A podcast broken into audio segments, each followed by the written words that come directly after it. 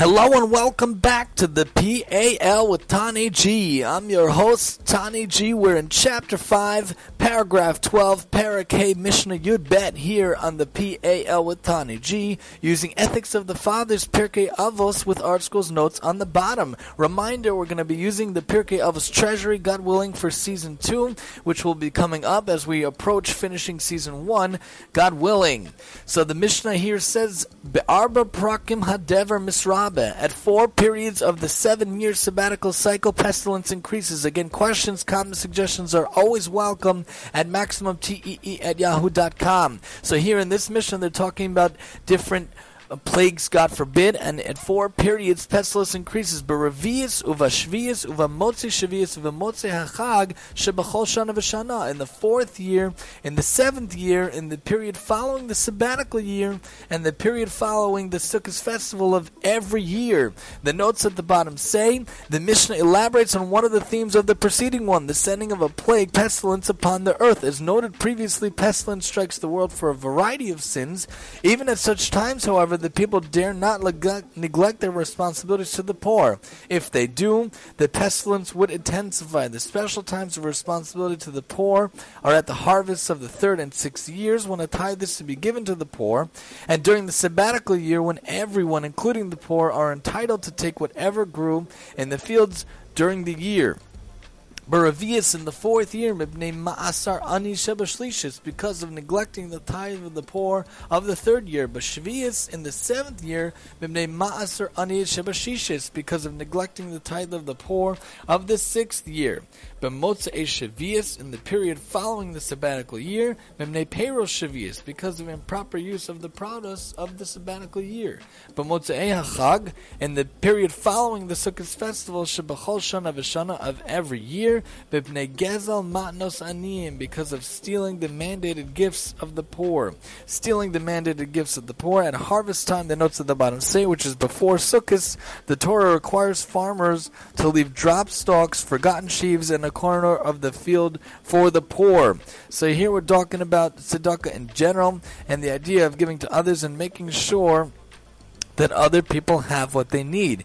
And a lot of times people might think to themselves, how can I give? I don't even have so much money. I don't have enough. I don't have a mansion. I don't have a surplus. Some months it's just hard for us to make it by, make it by, make it by. And nobody says you have to give your whole fortune away. Again, tzedakah is really a tenth of your charity, and you could always speak to your LOR, your local Orthodox rabbi, in the Judaic tradition and Judaism about what you should do, but don't do more than.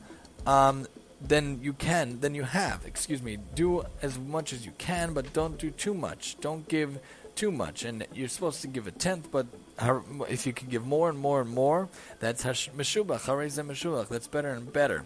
But even if a person can't afford to give away tons and tons and tons of money, a person can always afford to give away a smile, to give away a nice demeanor, and to give away a nice way of interacting with the person.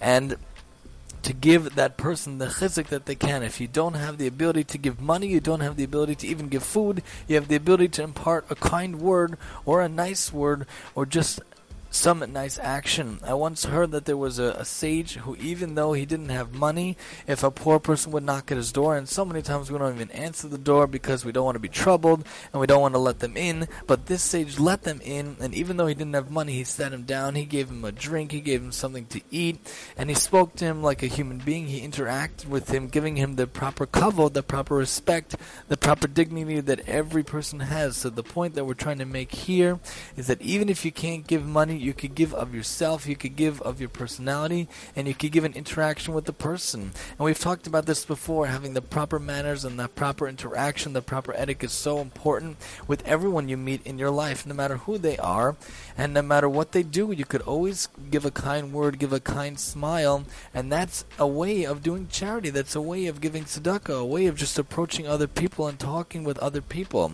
You know, when I work in the school, I'm in the school system, of course, as an OT, and during the day, a lot of these people, a lot of the workers just pass by many of the of the people all the time. You know, I try to always say hello to all the providers. I try to say hello to all the teachers, especially when you come into their classroom, which is like their home.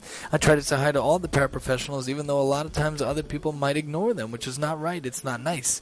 And I also try to say hi to the cops, and they call themselves agents. So I say, hello, Agent X. Hello, Agent Y. How are you today? And then when I come down in the middle of the day, I say, if you see me, you know half the day is done, just so that you could get them to be interactive and get them feel like they're appreciated and just interact with them and talk with them like normal human beings. They might not have interaction with people all day. If you're at a toll booth driving through, those people have a very solitary, very very difficult job, very solitary existence. They're in the booth all day by themselves. So when you see them, say thank you or wave to them or interact with them do what you can just to interact with them. On the train, the conductor, how many people do you think actually say hello to the conductor, thank you to the conductor, and talk to the conductor, especially when you get off? They get you to where you need to get to go. Then you should tell them, thank you for getting me for where I need to go. All these people need to be interacted with. We've said this before, and it always bears repeating. No matter what, we could always repeat it because it's important to repeat it. So, of course, if a poor person comes to the door, a poor person approaches you, even though you can't give, and if you can give, that's fantastic. But if you can't, don't be mean about it. Don't be rude about it. Don't dismiss them. Give them a smile and say, I'm really sorry I can't give, but I hope that you have hatzlacha. I hope you're matzliach. I hope you're successful. And I hope you get what you need to get. And a lot of times, other people, if they don't have the money but they have the food, they'll give them that food, like the story about the sage. And sometimes a kind word and a warm soup or a warm drink or a warm piece of food does more for them than any money that they can do. And a lot of people will say, Why should I give anybody money? Maybe they'll use the money for the wrong things. First of all, you don't know that they will. But during the year, you're allowed to investigate the person. You're allowed to look into it where the money goes. The only time you're not allowed to is on Purim, the Jewish holiday of Purim, when anyone who opens his hands, you have to give to, because that is a time when we're grateful to be alive as a nation. We're grateful to be around, and everyone needs to be helped, because we were helped by God, so we have to give to everyone. But in general, you could always investigate.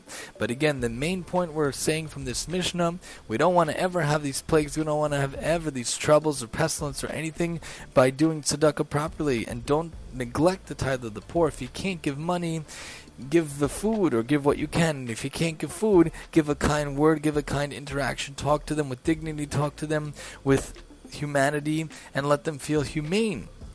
And if you see people around, a kind word or a kind thing or even giving them something that's helpful to them. And that's the way to try to make the world a better place, one idea at a time, one mitzvah at a time, one kind deed at a time. And that's what we try to learn together here on the PAL with Tani G. Join us next time as we talk about a fantastic mitzvah about the kinds of giving, what type of a giving person we should be, especially when it comes to charity. How should we give? What's average and what's not? When we move forward to chapter 5, paragraph 13 on the PAL with Tani G. And I'm your host, Tani G.